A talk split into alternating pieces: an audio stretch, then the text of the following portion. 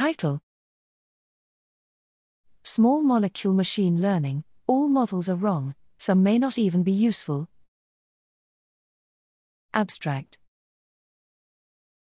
A central assumption of all machine learning is that the training data are an informative subset of the true distribution we want to learn. Yet, this assumption may be violated in practice.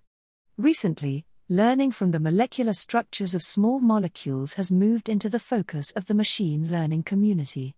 Usually, those small molecules are of biological interest, such as metabolites or drugs.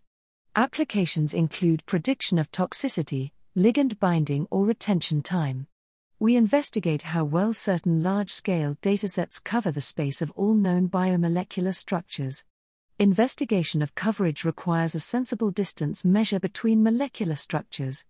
We use a well known distance measure based on solving the maximum common edge subgraph MCES, problem, which agrees well with the chemical and biochemical intuition of similarity between compounds. Unfortunately, this computational problem is NP hard, severely restricting the use of the corresponding distance measure in large scale studies we introduce an exact approach that combines integer linear programming and intricate heuristic bounds to ensure efficient computations and dependable results.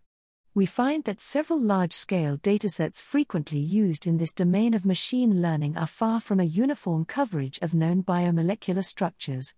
This severely confines the predictive power of models trained on this data. Next, we propose two further approaches to check if a training dataset differs substantially from the distribution of known biomolecular structures. On the positive side, our methods may allow creators of large scale datasets to identify regions in molecular structure space where it is advisable to provide additional training data.